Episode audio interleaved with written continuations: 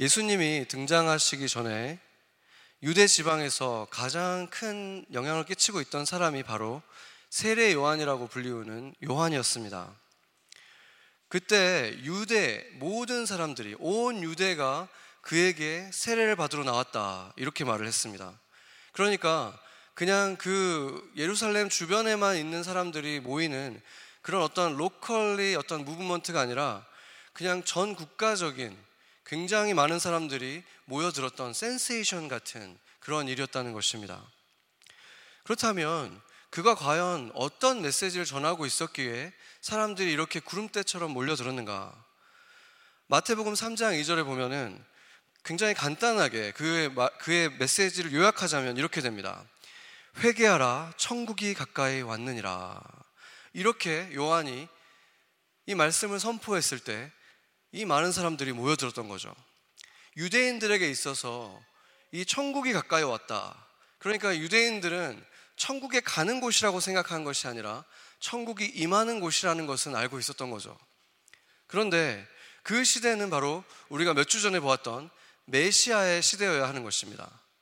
메시아의 시대는 메시아가 오시고 구원자의 메시아가 오시고 그가 이제 심판을 하시는 거죠. 의로운 자와 불의한 자를 심판할 것이다. 바로 그 시대가 오고 의로운 자들은 바로 그 하나님 나라에 들어가서 같이 이 나라를 통치하게 된다. 바로 이러한 것이었는데 그들이 그것을 기대하면서 어떤 생각을 했겠습니까? 지금까지 내가 지었던 이 모든 죄악을 가지고 들어갈 수 없는 그 나라에 들어가기 위해서는 우리가 빨리 회개하고 빨리 씻음을 받아야 되겠다. 이런 마음으로 나온 것이죠. 이렇게 어마어마하게 많은 사람들이 요한에게 물려들 때 가장 걱정이 걱정하게 됐던 사람들이 누구냐면 바리새인들과 종교인들이었습니다. 왜냐하면 그 전에는 이 종교인들이 이 종교적인 부분에 있어서는 다 그 모든 것을 다 누리고 있었고 그들이 다 주관하고 있었는데 요한 때문에 갑자기 사람들이 요한에게로 다 몰려드니까 이, 이 사람의 정체를 알아보려고 한 것이죠. 그래서 그들이 이렇게 물어봤죠. 당신이 메시아입니까? 아니면 엘리야입니까? 아니면 그 선지자입니까? 이렇게 물어봤는데 지금 요한은 셋 다 아닙니다. 라고 분명하게 얘기를 했습니다. 아, 죄송한데 저기 저 문 좀 저기 문 좀 닫아 주실래요? 저 방송 저기 문 좀. 네. 감사합니다. 네. 왜 엘리야라고 물어봤는가 보면은 말라기서 4장에 이런 예언을 하고 있어요. 뭐라고 얘기하냐면 보라 여호와의 크고 두려운 날이 이르기 전에 내가 선지자 엘리야를 너희에게 보내리니 그가 아버지의 마음을 자녀에게로 돌이키게 하고 자녀의 마음을 아버지께로 돌이키게 하리라. 돌이키지 아니하면 두렵건대 내가 와서 저주로 그 땅을 칠까 하노라 이렇게 말하죠. 그러니까 하나님께로 마음을 돌이키는 회개 회개의 일을 일으키는 엘리야가 먼저 올 것이다. 그 그런데 그들이 회개하고 돌이키지 않으면 그들이 저지른 죄에 대한 대가를 받게 될 것이다. 그것은 아주 두려운 것이 될 것이다. 이렇게 말하고 있죠. 그러니까 지금 우리가 보면 이 정황상 분명히 이 사람은 엘리야가 맞죠. 회개의 메시지를 전하고 있고 사람들이 그에게 와서 회개 그 세례를 받고 있잖아요. 그런데도 요한은 자기가 이 사람이 아니다라고 말을 했습니다. 그리고 그 선지자는 무엇을 말하는 거냐면 너희가 엘리야가 아니라고 했을 때 그 사람들이 다시 물어봤죠. 그러면 그 선지자냐? 이렇게 물었더니 그 선지자도 아니라고 했어요. 근데 그 선지자는 누구냐면 신명기 18장 13절에서 15절을 보면은 15절만 한번 보면은 이렇게 말하죠. 내 하나님 여호와께서 너희 가운데서 내 형제 중에서 너를 위하여 나와 같은 선지자 하나를 일으키시리니 너희는 그 말을 들을지니라 이렇게 말했잖아요. 그러니까 바리새인들이 가장 존경하는 모세가 이렇게 말을 했기 때문에 그 선지자가 왔다면 자신들 종교 지도자들이 분명히 그 말을 들어야 되는 거죠. 그래서 당신이 그러면 그 선지자입니까? 말했을 때 모세는 그 사람도 아니다 라고 지금 말을 한 거예요. 이 선지자라는 말이 그, 그 헬라어로 프로페테스라는 말인데 물론 신명기에서는 히브리어로 쓰였지만 아까 그 선지자냐 바리새인들이 보낸 사람들이 물어봤을 때는 헬라어로 기록되어 있는데 프로페테스라고 되어 있죠. 그래서 프로페테스라는 말의 뜻은 뭐냐면 앞에서 말하는 자 이런 뜻인데 물론 예언을 할 수 있죠. 미래에 대해서 얘기할 수 있지만 미래에 대해서만 얘기하는 것을 얘기하는 게 아니에요. 저처럼 지금 그 공동체에서 앞에 나와서 말하는 사람들을 바로 프로페테스, 선지자라고 말을 하는 것입니다. 그런데 이 모세는 이스라엘 백성들 앞에서 말을 하는 그런 존재였고 모세가 기록했던 이 율법은 구약 성경은 아브라함의 자손, 육적인 자손이었던 사람들에게 선포하는 그 말이었다면 실제로 모세가 지금 말하고 있는 그 선지자, 나중에 너에게 와서 말하게 될 그 선지자는 누구겠습니까? 바로 예수 그리스도를 말한 것이었습니다. 이것은 육적인 아, 아브라함의 자손들이 아니라 영적인 자손들, 모든 세계에 있는 하나님을 경외하는 자들에게 말한 것입니다. 그때 그 선지자는 바로 예수 그리스도였는데 바리새인들은 그가 예수 그리스도라는 사실을 전혀 몰랐죠. 모세와 같은 선지자가 다시 한번 올 거라고 그냥 생각했던 거예요. 그것을 보지 못했고 그랬기 때문에 당연히 이 요한은 내가 그 선지자가 아니다라고 말한 것은 맞았어요. 그런데 그가 틀렸던 것은 뭐냐면 나는 엘리야가 아니다 그랬잖아요. 그런데 그는 엘리야가 맞았습니다. 왜냐하면 예수님이 그가 엘리야라고 말을 했어요. 마태복음 11장 13절 14절 같이 한번 읽어보죠. 모든 선지자와 율법이 예언한 것은 요한까지니 만일 너희가 즐겨 받을진데 오리라 한 엘리야가 곧 이 사람이니라. 아멘. 지금 분명하게 말하고 있잖아요. 그러면 예수님이 틀릴 리는 없는 거죠. 그러면 요한이 틀린 거예요. 그러니까 요한은 무언가 알고 있었어요. 하나님이 그에게 예언을 주셨고 말씀을 주셨고 광야에 외치는 소리라는 그 콜링을 주셨고 그것을 열심히 그 소명대로 하고 있었지만 모든 것을 다 알고 있지는 않았다는 거예요. 요한은 요한에게는 예수님이 말한 것처럼 요한의 세대는 바로 이 선지자와 율법의 세대까지다 라고 말한 거죠. 왜냐하면 요한은 십자가 사건이 있기 전에 이 세상을 떠난 사람이에요. 복음의 시대에 들어가 보지 못한 사람이라는 것입니다. 그렇기 때문에 요한은 많은 것을 알고 있었지만 모든 것을 알고 있지는 않았습니다. 그래서 이 요한이 어떤 사람인지 한번 살펴보겠는데 우리가 침례자 요한, 세례자 요한이라고 부르는 이 사람은 이 사람이 어떻게 태어났는지부터 해서 굉장히 구체적으로 서술되어 있는 것이 누가복음 1장입니다. 누가복음 1장에 보면은 이 사가랴라고 하는 제사장과 그의 아내 엘리사벳이 나이가 많았어요. 그러니까 아브라함과 사라를 떠오르게 하는 그런 가정이죠. 그래서 오랫동안 아이를 원했지만 아이가 없었어요.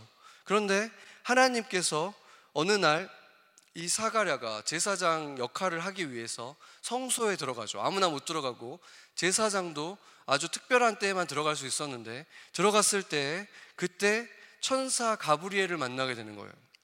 그래서 천사 가브리엘이 이렇게 말하죠. 누가복음 1장 13절에 천사가 그에게 이르되 사가랴 무서워하지 말라 너의 간구함이 들린지라 내 아내 엘리사벳이 내게 아들을 낳아주리니 그 이름을 요한이라 하라 이렇게 말을 한 거예요.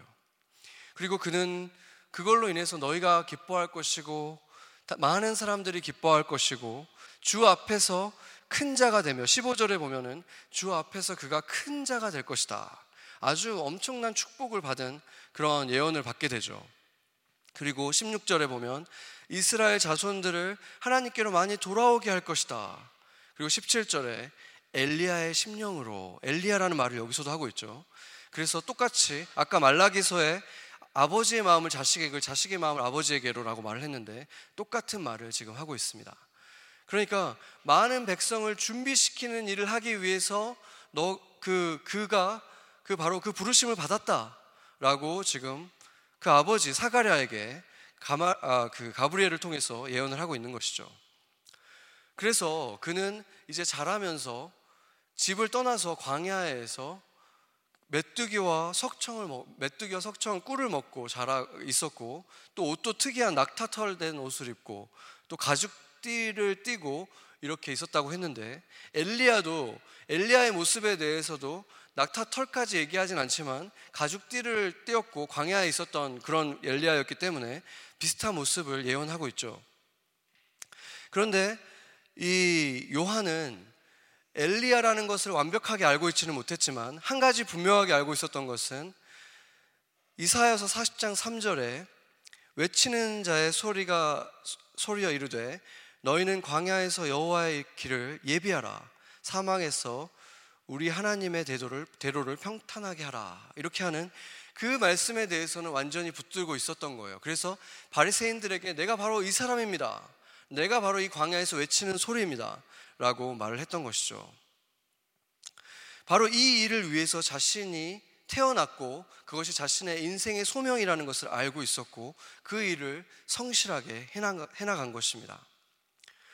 그는 그렇게 철저하게 그 사명을 감당하며 있었고 그 외로운 길이었고 또 굉장한 금욕적인 삶을 살아갔던 사람인 거죠. 그런데 그가 그 메시아라는 사실, 예수님이 메시아라는 사실도 처음부터 알고 있지는 않았다는 것을 또 알 수 있습니다. 이 요한과 예수님이 사촌 관계잖아요. 그러니까 6개월, 6개월 나중에 태어난 예수님의 존재를 알고 있었어요. 그렇지만 그가 예, 메시아라는 사실은 그가 나중에 알게 되죠. 요한복음 1장 33절을 같이 한번 읽어보겠습니다. 나도 그를 알지 못하였으나 나를 보내어 물로 세례를 베풀라 하신 그이가 나에게 말씀하시되 성령을 내려서 누구 위에 있든지 머무는 것을 보거든 그가 곧 성령으로 세례를 베푸는 이인 줄 알라 하셨기에 아멘. 그러니까 다른 그 다른 가, 그 복음서에 보면은 예수님이 자신에게 이렇게 걸어오는 것을 보고 보라 하나님의 어린 양이다라고 말을 했어요. 그러니까 그때부터 이제 어린 양이다라는 것을 보기 시작한 거죠. 그렇지만 완전히 확신하게 된 때가 언제냐면 그가 세례를 주고 나서 그 위에 성령이 머무는 것을 보았을 때, 아, 바로 이분이구나. 완전히 확신하게 된 거예요. 그런데 그 전에는 여기서 오늘 이 1장 33절에서 말한 것처럼 알지 못했던 거예요. 자신의 사촌 동생이라는 것은 알고 있었지만 그 사람이 메시아라는 것은 지금 이 자신이 사역을 시작하고 나서야 깨닫게 된 것이죠. 그러니까 그는 이렇게 하나님이 직접 말씀해 주시고 많은 것을 알고 있었지만 완전히 알지는 못했던 것입니다. 그래서 그 이후에 이제 예수님을 세례로 줬고 그 이후에 예수님이 사역도 시작한 이후에 헤롯이 감옥에 갇히게 된 일이 있었죠. 아, 헤롯이 아니라 그 요한이 헤롯 왕에 의해서 감옥에 갇힌 일이 있었습니다. 그런데 그때 그가 왜 갇혔냐면 그 헤롯 안티파스가 자신의 동생이었던 빌립 빌립의 아내였던 헤로디아를 빼앗게 돼요. 그래서 자신이 그 사람을 헤로디아를 아내로 다시 맞아버리니까 이 요한이 그것에 대해서 굉장히 질책을 하고 어, 비판을 하자 그를 가둔 것입니다. 감옥에. 그런데 그 감옥 속에서 이제 요한이 얼마나 고통스러웠겠습니까? 그 지하 감옥에 있으면서 조금 전까지만 해도 온 유대가 자신을 바라보고 자신께 회개하고 세례받기 위해서 나와왔던 그런 엄청난 센세이션을 일으켰던 사람이었는데 지금 이렇게 모든 사람에게서 소외받고 누구도 그가 지금 어디에 있는지 또 그를 구원하려고 하지 않는 그런 외로운 그 감옥 속에 있을 때 그 마음 속에서 고통이 찾아왔던 것이죠. 아니 메시아가 온 것을 내가 보았는데 그분이 메시아라면 분명히 이렇게 부정한 사람, 의롭지 않은 이런 죄인들의 시대는 끝나야 되는데 어떻게 내가 이렇게 감옥에 갇혔는데 저렇게 해롭 같은 사람은 아직도 떵떵거리며 살고 있는가? 이것은 말이 되지 않는다. 이해가 되지 않았던 거예요. 그래서 마태복음 11장 3절에 자신의 제자들을 보내서 이렇게 물어봅니다. 같이 한번 읽어보겠습니다.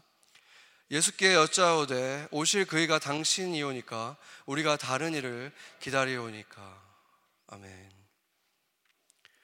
그러니까 이 메시아가 오셨을 때 일어나야 되는 일들이 자신이 기대했던 일들이 일어나지 않자 그가 아주 실망감 속에서 고통하고 있었던 것입니다. 오실 그이가 당신이 맞습니까? 이렇게 물어봤던 것이죠. 예수님은 갈등 속에 있는 요한을 측인히 여기셨어요. 그래서 그 온 자들에게 다시 말해서 보냈어요. 너희가 본 것을 말해줘라.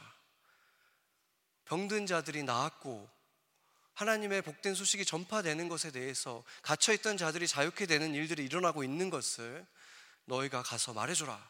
그러니까 그 요한은 오자마자 모든 일들이 심판이 일어나고 다 일어날 줄 알았는데 그가 생각했던 것과 다른 방식으로 메시아는 역사하고 있었던 것입니다.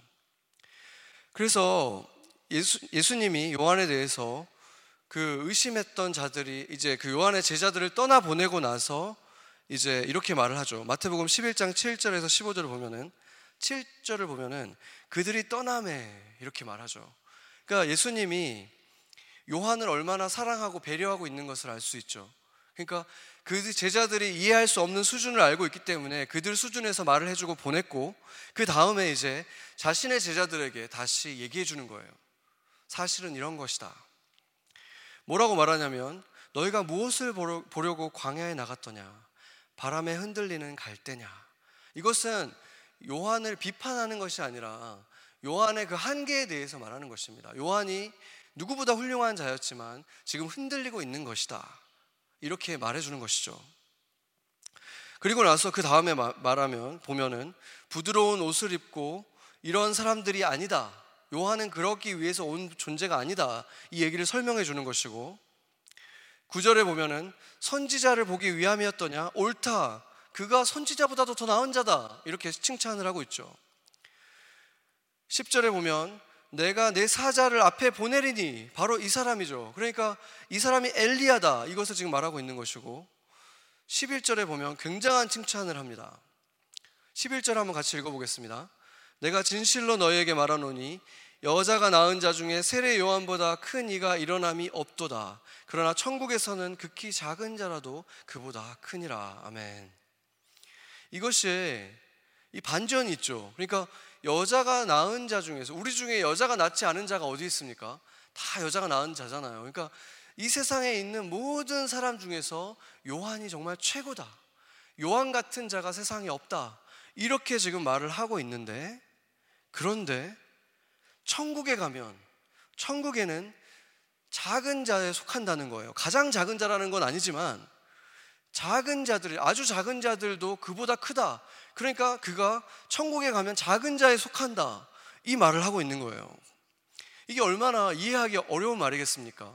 세상에 요한보다 나은 자가 없는데 천국에 들어가는 사람들 중에서 요한보다 큰 자가 어마어마하게 많을 거다. 이게 지금 무슨 말인가? 이해하기 어려운 말이죠. 그 이유가 바로 요한이 율법의 시대에 머물러 있는 사람이기 때문에 그런 것입니다. 아까 본 것처럼 마태복음 11장 13절에 뭐라 그랬습니까? 모든 선지자와 율법이 예언한 것은 요한까지니. 그러니까 요한은 지금 아직 십자가의 시대에 들어가지 않은 채로 마쳤기 때문에 바로 거기가 요한의 한계였다는 것입니다. 그래서 그 메시아를 보기 위해서 세상 사람들이 지금 두 종류밖에 없었어요. 요한의 시대 때. 어떤 사람이었냐면 율법을 완전히 달달 외우고 율법대로 완벽하게 그 질서대로 다 지키고 살지만 하나님을 경외하는 마음이 없고 이웃을 사랑하는 마음이 없었던 그 교만한 종교인들 아니면 나머지 대부분의 사람들은 율법도 모르고 그냥 이 바리새인들이 이게 틀렸다고 하면 틀린 줄 알고 이렇게 그냥 살아가는데 하나님을 사랑하는 것이 아니라 마음속에 하나님에 대한 분노가 있죠. 억울함이 있죠. 그렇게 살아가는 사람들 하나님을 잘 알지 못하고 말씀도 모르고 살아가는 이 두 종류의 사람이 있었던 거예요. 그런데 요한은 이 사람들에게 하나님의 하나님의 그 하나님에 대해서 다시 깨우쳐 준 거예요. 눈을 뜨게 하는 거예요. 하나님은 실존하시는 분이고 지금 곧 오시는 분이다. 너희가 지금 눈을 뜨고 정신을 차려라. 귀를 열어라. 이렇게 한 것이 바로 요한의 사명이었던 것입니다. 그런데 그 그랬기 때문에 그의 메시지는 복음과는 조금 차이가 있었어요. 요한의 그 메시지를 한번 보겠습니다. 3장 7절에서 11절입니다. 네. 누가복음 3장 7절에서 11절인데 제가 한번 읽어 보겠습니다. 요한이 세례를 받으러 오는 무리에게 이르되 독사의 자식들아 누가 너희에게 일러 장차올 진노를 피하라 하더냐 그러므로 회개에 합당한 열매를 맺고 속으로 아브라함이 우리 조상이라 말하지 말라 내가 너희에게 이르노니 하나님이 능히 이 돌들로도 아브라함의 자손이 되게 하시리라. 이미 도끼가 나무 뿌리에 놓였으니 좋지 좋은 열매를 맺지 아니하는 나무마다 찍혀 불에 던져지리라. 무리가 물어, 물어 이르되 그러면 우리가 무엇을 하리까? 대답하여 이르되 옷 두 벌 있는 자는 옷 없는 자에게 나눠줄 것이요 먹을 것이 있는 자도 그렇게 할 것이니라 하고 이게 지금 보면은 굉장히 무서운 말이죠. 처음 시작부터 독사의 자식들아 지금 앞에 나와 있는 이 무리에게 그렇게 시작하고 너희가 진노를 지금 피할 줄 아느냐 이렇게 얘기하고 회개하는 열매를 맺지 않으면 회개하는 거 가지고 소용없다. 아브라함이 조상이라는 너희가 육적인 자녀라는 것도 소용이 없다. 그리고 도끼에 도끼에 지금 도끼가 지금 나무 뿌리에 놓여 있다. 이미 지금 바로 칠 것이다. 곧 칠 것이다. 이 말을 하는 거예요. 그래서 열매 맺지 않으면 찍혀서 그 나무는 불에 던져질 것이다. 지옥에 던져질 거라는 거예요. 그런 두려운 말을 하니까 이 사람들이 이제 무서워서 물어보는 거죠. 그럼 어떻게 해야 됩니까? 우리가 어떻게 해야 됩니까? 그러니까 뭐라고 말합니까? 옷 두 벌 있으면은 하나는 나눠주고 먹을 것이 너에게 충분하게 있으면 그것도 나눠줘라. 이렇게 말을 했는데 틀린 말이 아니죠. 틀린 말은 하나도 없어요. 그런데 아주 무서운 말이죠. 회개로 시작해서 율법으로 끝나잖아요. 어떤 행동을 해야 된다. 그래야지 너희가 용서받을 수 있고 하나님의 사랑을 받을 수 있다. 회개로 시작해서 율법으로 끝나는 거예요. 은혜는 거의 없고 진리만 거의 가득 차 있죠. 당연히 우리는 회개를 말할 때 회개의 열매에 대해서 말해야 되고 당연히 그 두려움에 대해서도 얘기를 하긴 해야 되는데 그 전체적인 메시지가 은혜 안에 쌓여 있지가 않잖아요, 지금. 그렇다면은 은혜의 시대에 있는 메시지가 어떤가? 은혜의 시대에 말하는 율법이란 어떻게 선포되어야 되는가? 지금 바울이 말하고 있는 율법에 대한 태도를 한번 보겠습니다. 로마서 13장 9절에서 10절 말씀 같이 한번 읽어보겠습니다. 가늠하지 말라, 살인하지 말라, 도둑질하지 말라, 탐내지 말라 한 것과 그 외에 다른 계명이 있을지라도 내 이웃을 내 자신과 같이 사랑하라 하신 그 말씀 가운데 다 들었느니라. 사랑은 이웃에게 악을 행하지 아니하나니 그러므로 사랑은 율법의 완성이니라. 아멘.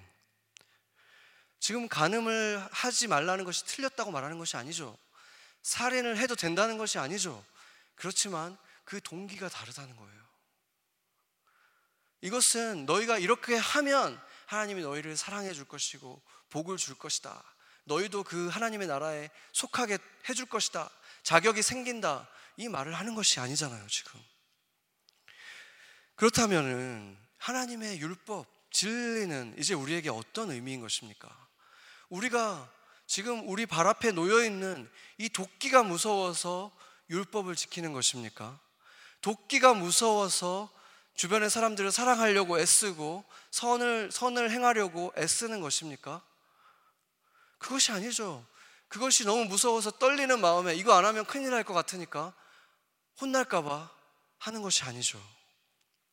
우리가 남들보다 선하게 살려고 하고 주변의 사람들에게 친절하려고 하고 사랑을 베풀려고 하는 것은 우리 안에 그 사랑이 있기 때문에 그것이 그것을 원하는 거예요.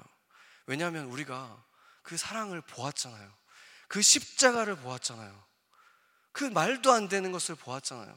진리와 은혜가 완벽하게 만나는 자리, 그 십자가를 우리가 보았기 때문에 죄에 대한 대가가 완벽하게 치루어지는 것, 그런데 그것에 대해서 우리에게 묻지 않고 하나님에게, 하나님의 아들, 죄가 없는 그 아들에게 물으시고 그 아들이 치르시는 것을 우리가 보았기 때문에 우리에게는 그 사랑이, 그 은혜가 우리를 그렇게 선한 사람이 되고 친절을 베푸는 사람이 되게 만드는 힘이 있는 것입니다.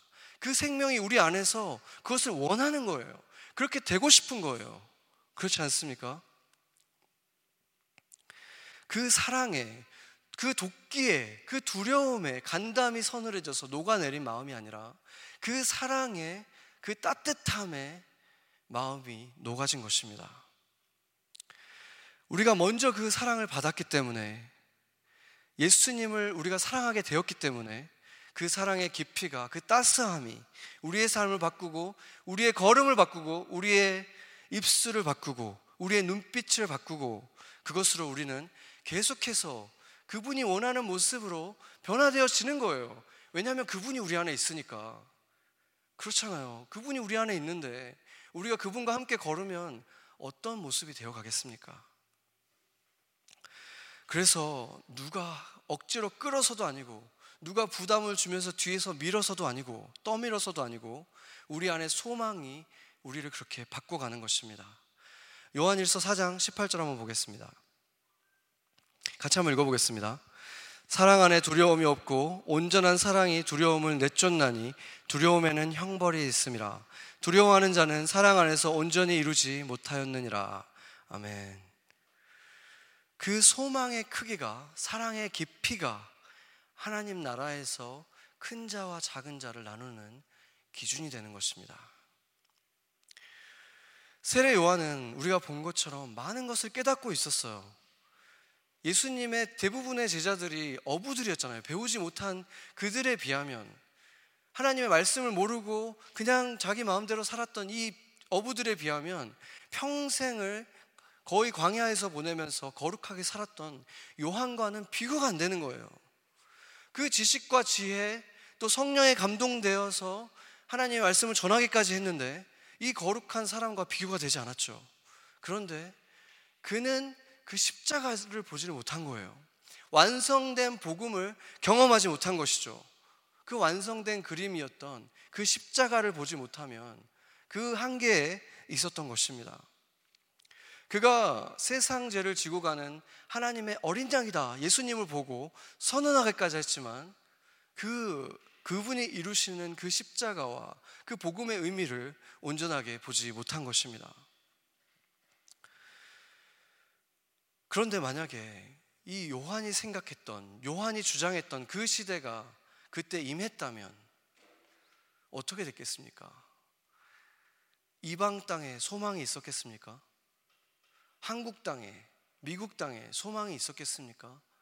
그가 선포했던 온 유다의 유대의 사람들이 회개했을지라도 참된 회개를 했을지라도 우리에게는 소망이 없는 거예요. 주님께서 메시아가 그때 이들이 정말 간절히 원했던 것처럼 오셔서 심판하셨을 수도 있잖아요. 얼마나 많은 불의가 행해지고 있었습니까? 지금도 행해지고 있고. 그렇지만 주님이 그때 오시지 않았던 이유는 한 가지예요. 주님이 구원하고 싶은 한 영혼이 아직 남아있기 때문에 그런 거예요. 아직도 오지 않으신 이유도 마찬가지예요. 지금 2000년이 지났는데 아직까지도 오시지 않은 이유는 어쩌면 오늘 우리가 준비한 크로스를 통해서 오늘 초대받은 그 한 영혼이 죽게 돌아오게 하기 위해서 주님께서 그 한 영혼을 위해서 오래 참으시는 겁니다.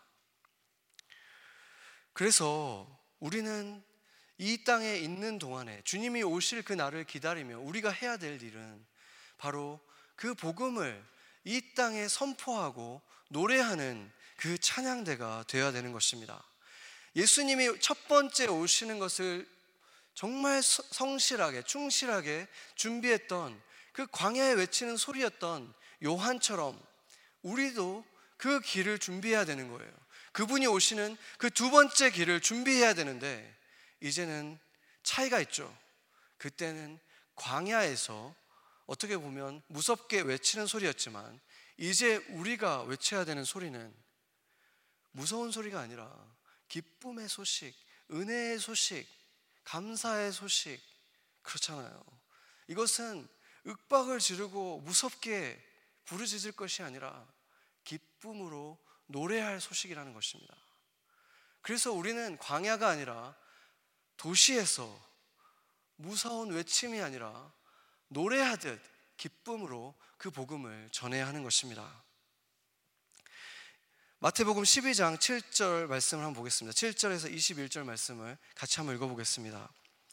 그는 다투지도 아니하며 들레지도 아니하리니 아무도 길에서 그 소리를 듣지 못하리라.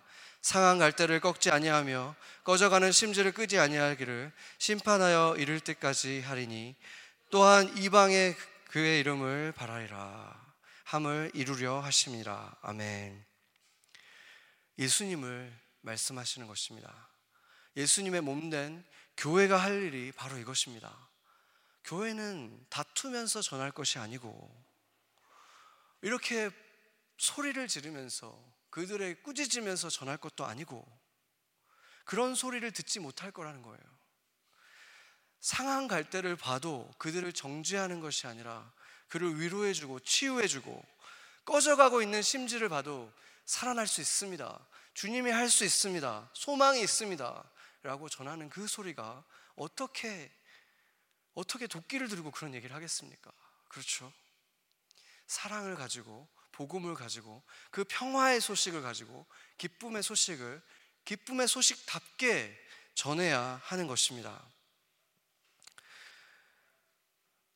제가 그 예수님을 믿고 나서 마음이 막 뜨거워지고 복음을 막 전하고 싶어지고 한때 굉장히 그 가슴에 막 불이 타오를 때가 있었는데 그때 제가 우연히 어떤 설교를 듣게 됐는데 너무나 뜨거운 설교였어요. 정말 이렇게 불이 막 튈 것 같은 가슴이 뜨거워지고 폭탄 같은 설교를 제가 듣고 와 이거야말로 복음이다 하면서 그분의 설교를 이제 정말 열심히 듣기 시작했어요.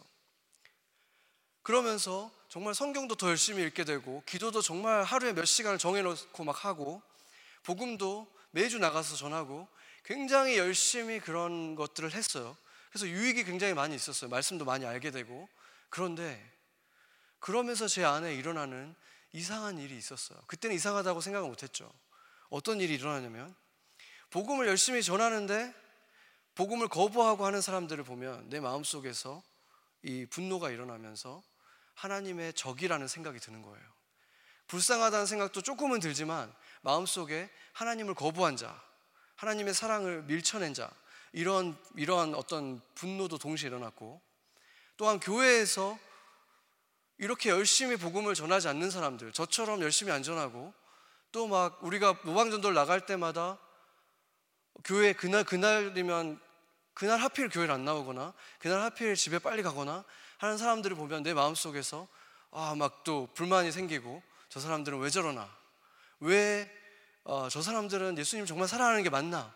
이러한 분노와 판단이 막 내 안에서 막 올라오고 그런 일들이 일어나다가 어떤 순간에는 또 교인들 가운데에서 열심히 없는 사람들을 보고 또 기도도 안 하고 뭐 성경도 안 보는 사람들을 보면은 저 사람은 정말 진짜가 맞나?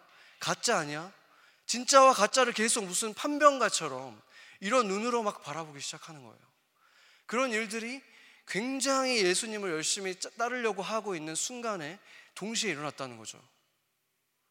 그런데 그것은 복음적인 일이 전혀 아니잖아요. 예수님이 원하는 모습이 전혀 아니잖아요. 그러니까 나중에 제가 정말 은혜로 눈을 뜨게 된 거예요. 아, 이것은 복음이 아니었구나. 그분이 전하는 것이 전혀 복음이 아니라는 것은 아니고 그것이 뭐 이단이라고까지 얘기할 수는 없어요. 그렇지만 예수님이 말하는 정말 그 상한 갈 때도 꺾지 않으시는 꺼져가는 심, 그 심지까지도 정말 소망 있게 바라보시는 예수님의 마음을 담고 있지는 못하구나. 이것을 제가 나중에 깨닫게 된 거예요. 깨닫게 되었을 때 제가 얼마나 감사하고 기뻤는지 몰라요. 제 안에 주어졌던 그 자유함. 정말로 부족한 사람이든 열심히 아직 없는 사람이든 또 다른 것을 제가 못하는 다른 것을 잘하는 사람이든 그것대로 인정해 줄 수 있고 좋아할 수 있고 사랑할 수 있게 되는 것이 얼마나 큰 축복입니까? 사실은 그러지 않으면 아무리 열심히 교회를 섬겨도 정말로 교회의 사람들을 진정한 의미에 사랑할 수는 없는 거예요. 마음속으로 그렇게 가짜라고 생각하고 있는데 어떻게 사랑할 수 있겠습니까? 그래서 그것이 너무나 위험한데 정말 위험한 이유 중에 하나가 뭐냐면 정말 열심히 있는 사람들이 거기에 넘어간다는 거예요. 정말 성경을 더 알고 싶고 기도도 더 하고 싶고 말씀도 주일날 듣는 거는 부족한 것 같으니까 여기저기 찾아 듣고 이런 사람들한테 그런 일들이 일어난다는 거예요. 그래서 그것이 저를 조금 분노하게 하는 것이 있어요. 이것은 그런 어떻게 보면 치우쳐져 있는 아까 말했듯이 은혜 속에 그 복음이 비판이 들어가도 은혜 속에 들어가 있어야 되는데 온전히 은혜 속에 들어가지 못하고 너무나 진리만 강조되는 그런 메시지이기 때문에 그런 것입니다. 지금 저는 우리 교회를 바라보면서 너무나 큰 기쁨이 있어요. 물론 복음을 전할 때도 다 같이 나가서 전하면 너무나 좋겠지만 그것을 못할 때도 어떤 사람은 예를 들어서 저, 저는 복음을 전하는 것이 쉽지는 않지만 그래도 예를 들어서 뭐, 뭐 0부터 100까지, 100%까지 있는데 제가 만약에 한 50% 정도의 노력을 해서 어느 정도 복음을 전할 수 있다. 나가서 낯선 사람한테 전할 수 있다면 어떤 사람은 100가지 다 해도 그렇게 안 되는 사람이 있는 거예요. 근데 그것을 내가 이해 못하고 당신은 예수님을 사랑하는 게 아니야. 이렇게 할 수가 없다는 거죠. 그 대신에 그런 사람이 정말 더 따뜻한 심령을 가지고 있어서 주변의 사람들한테 정말 더 따뜻한 영향력을 끼치고 예수님의 사랑을 삶으로 보여주는 사람도 저보다 더 훌륭하게 그런 일들을 행하는 사람도 얼마든지 있다는 거예요. 그래서 그런 것들을 보게 되는 거죠. 그런 게 너무 감사해요. 그리고 또 우리가 그래서 또 찬양을 하는 것은 잘할 수 있습니다 하는 사람들이 있어서 또 찬양을 해봤어요. 우리 노방전도를 갔을 때. 그런데 찬양을 할 때 정말 부끄러움이 없이 저는 오히려 사람들 앞에서 노래하는 거가 쑥스러울 때가 많은데 정말 정말 이렇게 몸이 그냥 들떠서 찬양하는 모습을 보면서 제가 얼마나 기쁜지 몰라요. 그런 모습을 볼 때.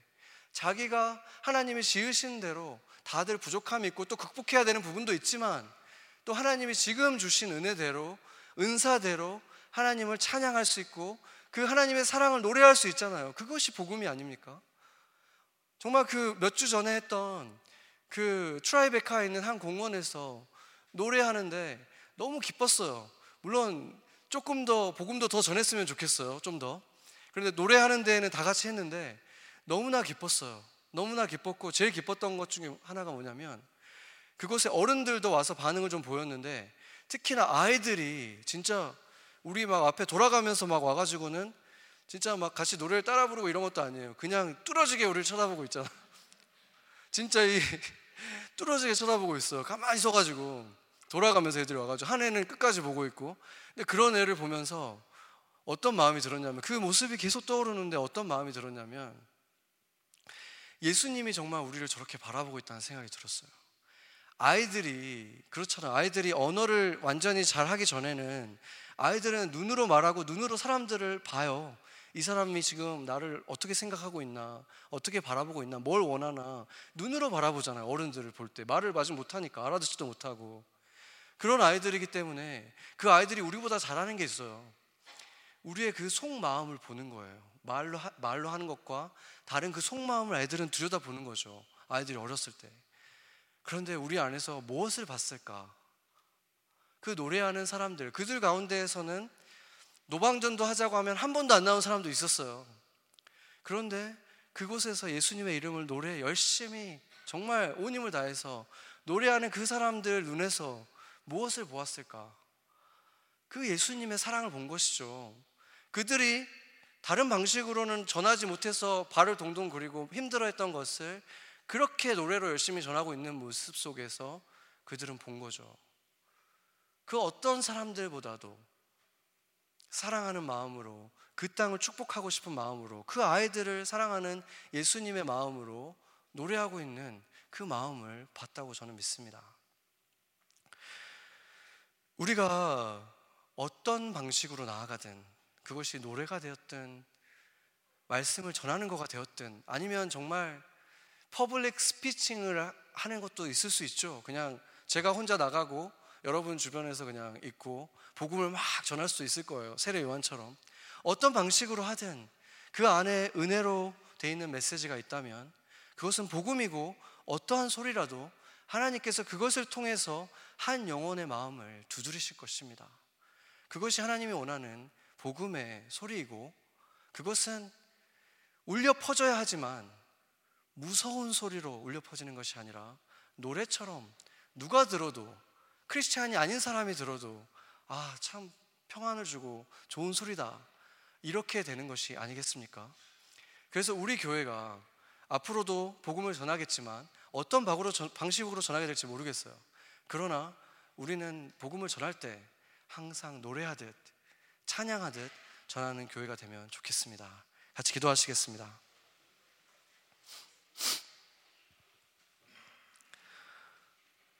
우리가 노래하는 복음으로 인하여 찬양과 예배를 받으시고 영광을 받으시는 주님을 찬양합니다. 주님께서 우리가 어떠한 모습이든 어떠한 형태든 정말 용기를 내어서 내 시간을 들여서 누군가에게 그 사랑 전하고 싶어서 교회로 초대할 수도 있고 낯선 사람에 다가갈 수도 있고 목소리 높여 찬양할 수도 있지만 우리가 그렇게 나아갈 때마다 주님께서 얼마나 기뻐하시는지 우리가 그것을 깨닫게 하셔서 감사합니다. 우리가 앞으로도 그것을 더 알게 하시고 더 느끼게 하시고 그 사람들이 많든 적든 알아주든 알아주지 않든 주님의 마음을 주님의 눈빛을 우리가 보게 하셔서 지치지 않고 언제나 그 기쁨을 가지고 그 일들을 계속 행하게 하여 주시옵소서. 오늘 특별히 우리가 1년에 한 번 하는 크로스라는 행사를 이번에도 우리가 하게 됩니다. 부족한 종이 너무 늦게 준비를 시작해서 정말 이번에는 간소하게 해야겠다. 저는 그렇게 믿음 없이 시작했지만 하나님께서 정말 약할 때 강함 되시는 하나님께서 정말 이 모든 지체들 한 사람 한 사람 마음에 더 하고 싶다. 주님께 더 드리고 싶다는 마음을 주셔서 정말 어느 때보다도 부족함 없이 음식부터 하나하나 퍼포먼스 하나하나 아무것도 부족함이 없이 주님께서 다 채워주셨습니다. 하나님께서 이 교회를 얼마나 사랑하시며 어떻게 사용하기 원하시는지 하나님의 눈에 보석처럼 보시는 교회인지 깨닫게 하셔서 감사합니다. 이것에 많은 사람이 오든 적은 인원이 오든 그것이 한 사람이라도 우리가 준비한 이 모든 것을 통해서 하나님의 사랑을 조금이라도 깨닫는 시간 되게 하여 주시옵소서. 그럴 때 주님이 기뻐하시고 우리 모두가 흡족할 것입니다. 주님의 흡족함 가운데 우리가 모두 기쁨을 누리는 잔치 되게 하여 주시옵소서. 감사드리며 예수님의 이름으로 기도드렸습니다. 아멘.